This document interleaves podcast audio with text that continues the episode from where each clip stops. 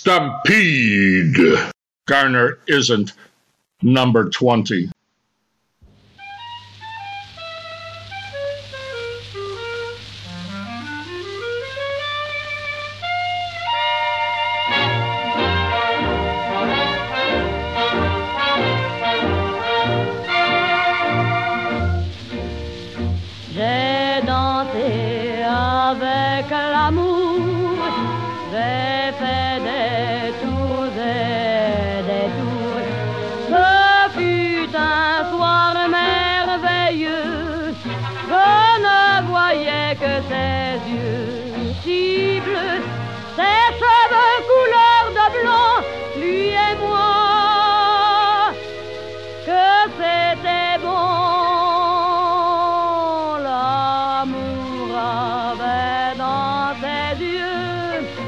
tant d'amour, tant d'amour, tant d'amour.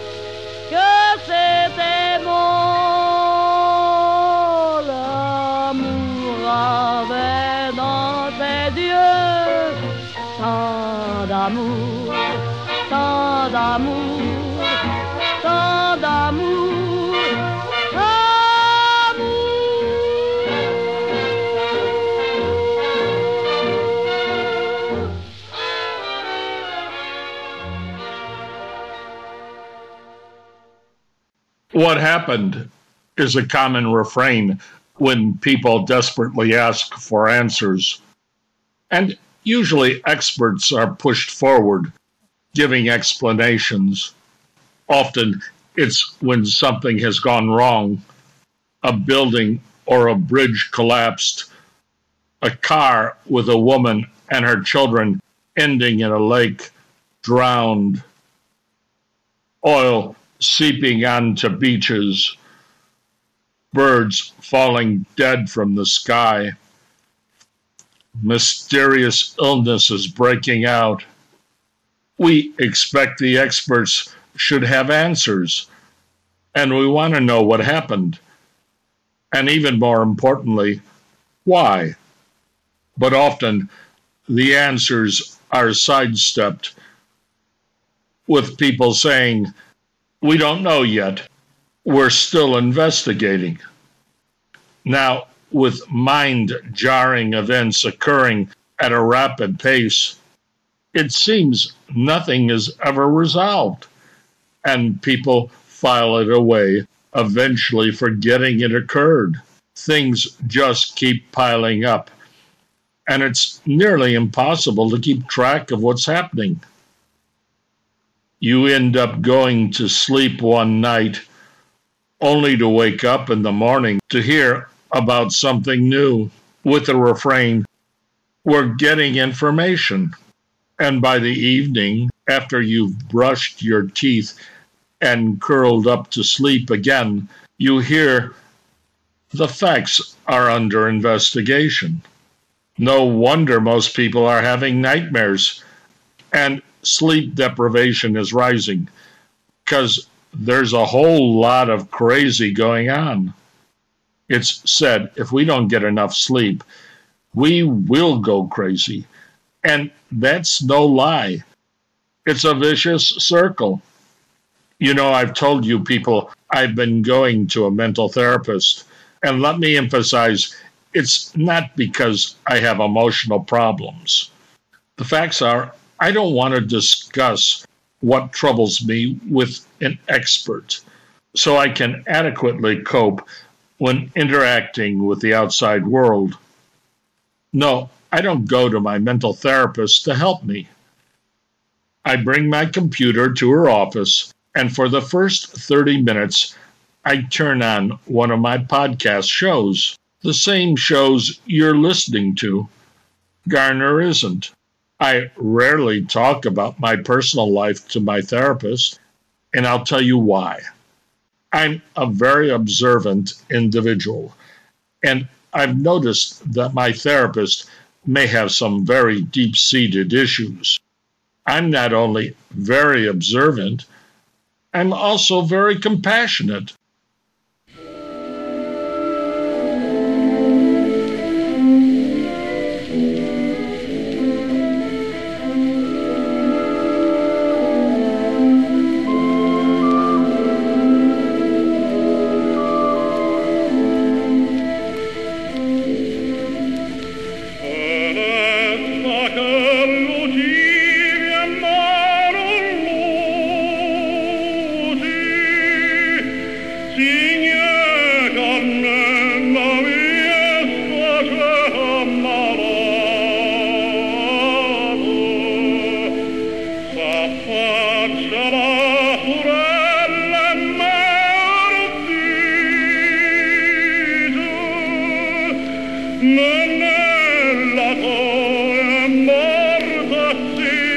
guerra.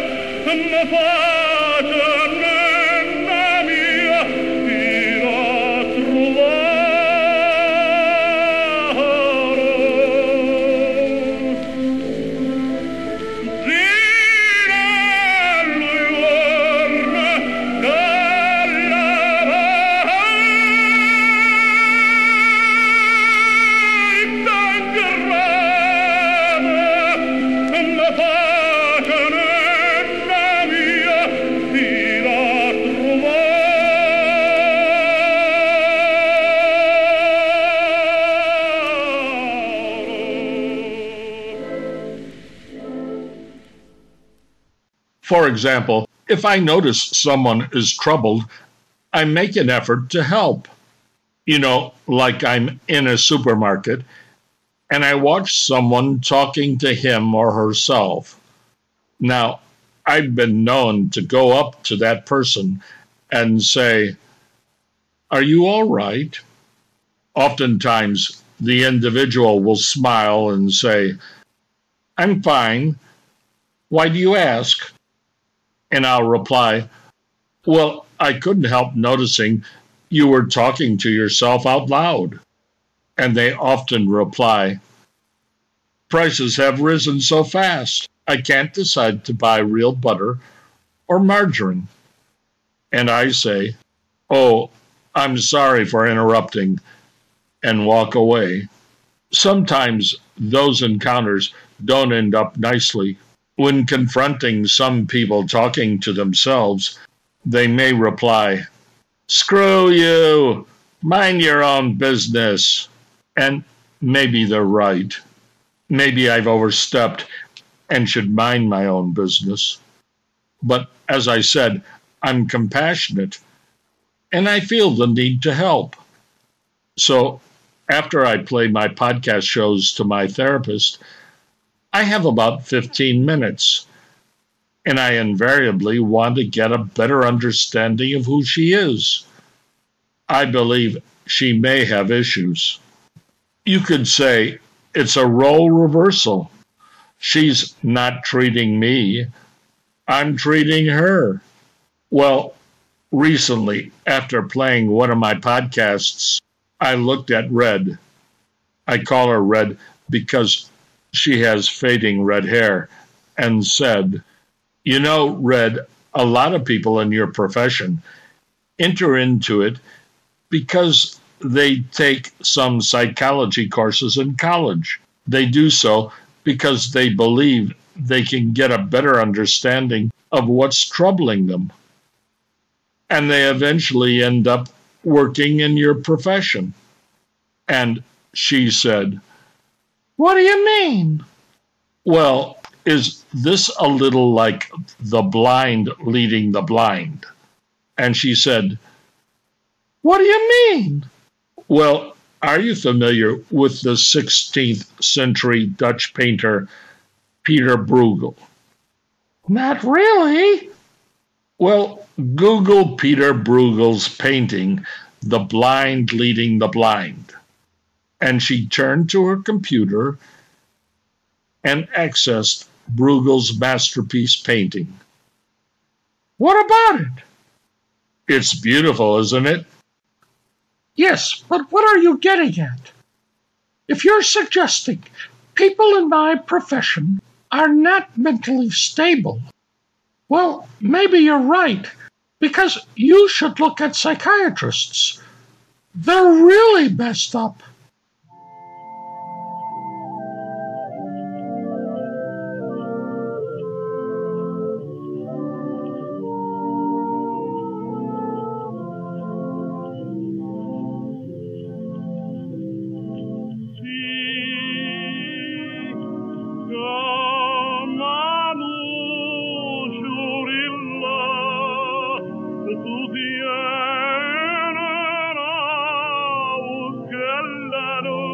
Gorilla, pastoria dell'aria.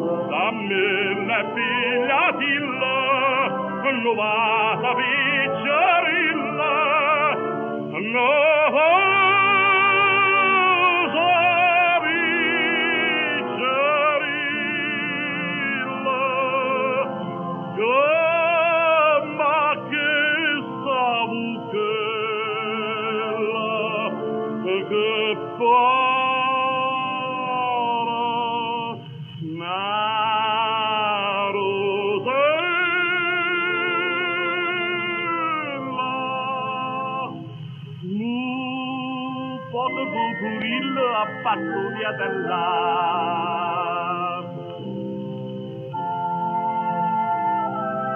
Sì, la poco pocorilla, a pattuglia dell'ar.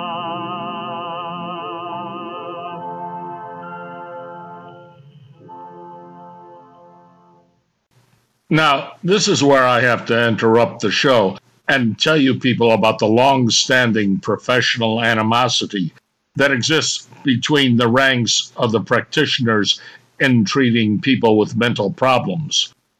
I have to bring back what I said earlier in the show, what with people saying, we're still investigating, we haven't got all the facts yet. This is something commonly referred to when talking about mental illness. We're investigating and we haven't come to a conclusion yet. There's real jealousy among the professionals bringing mental stability to their patients. The behavioral analysts say their patients should be treated in a certain way. The psychiatrists say they should be treated in another. The psychologists believe in something else. The therapists, social workers, and even members of the clergy all feel they know what's best to cure what ails people that can't cope. And even among themselves, there's infighting as to which theory should be used in caring for their patients.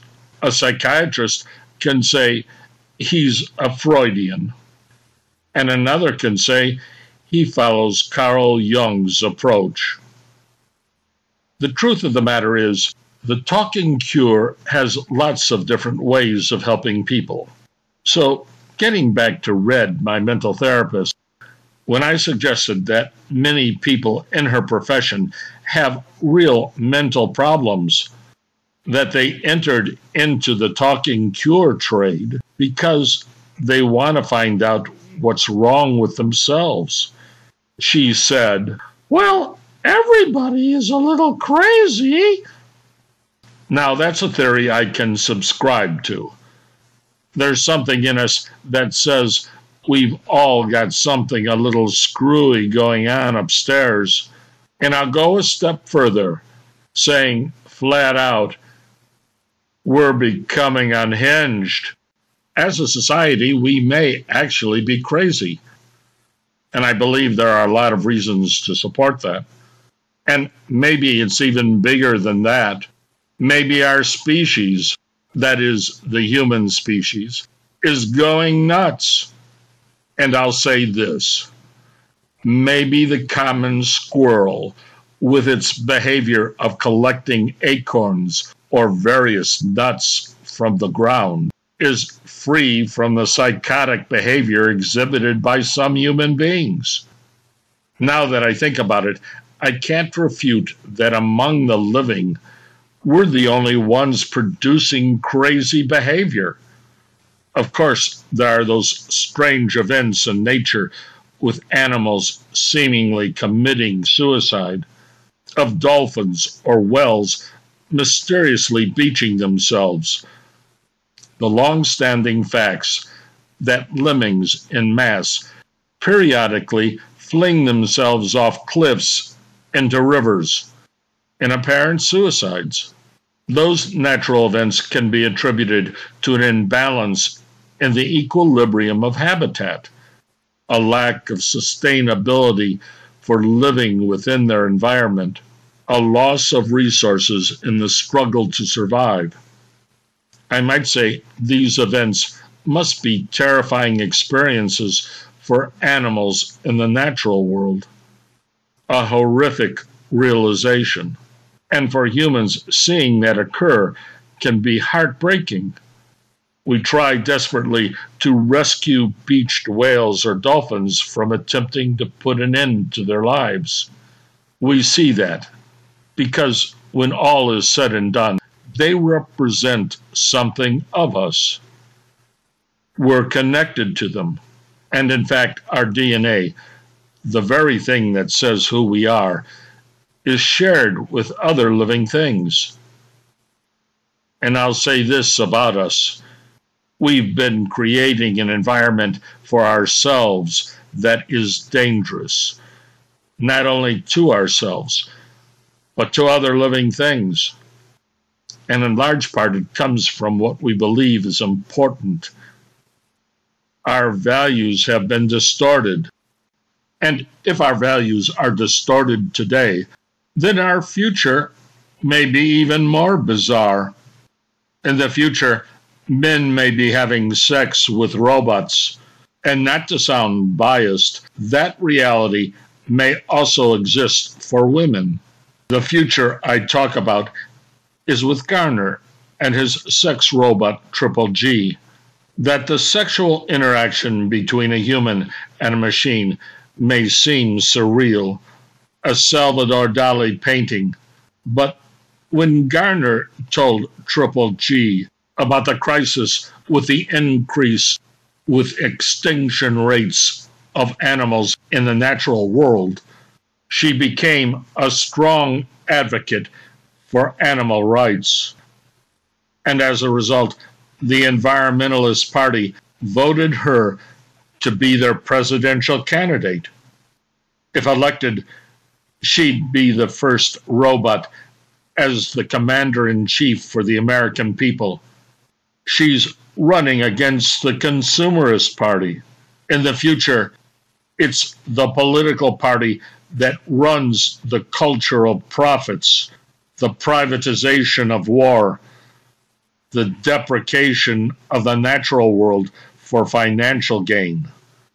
Triple G is fighting to save the natural world, but the consumerists accuse her of false values that she was built by the consumerist as a sex robot and can only be a sex robot, not the president representing the environmentalist party.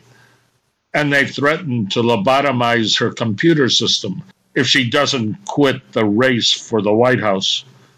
Garner, I've been invited to give a speech at the Economic Forum on the effects of oil production to the natural world. Yes, that's good, Triple G. I can write you a speech about that. But if I give a speech, the consumerists have threatened me and the Environmentalist Party with violence. I know. They'll stop at nothing to keep their power. We'll have to be careful. They may attempt to lobotomize you. Now, this is where I have to interrupt the show and tell you, listeners, the future may sound very familiar because there are parallel events today, events you may not be able to escape from.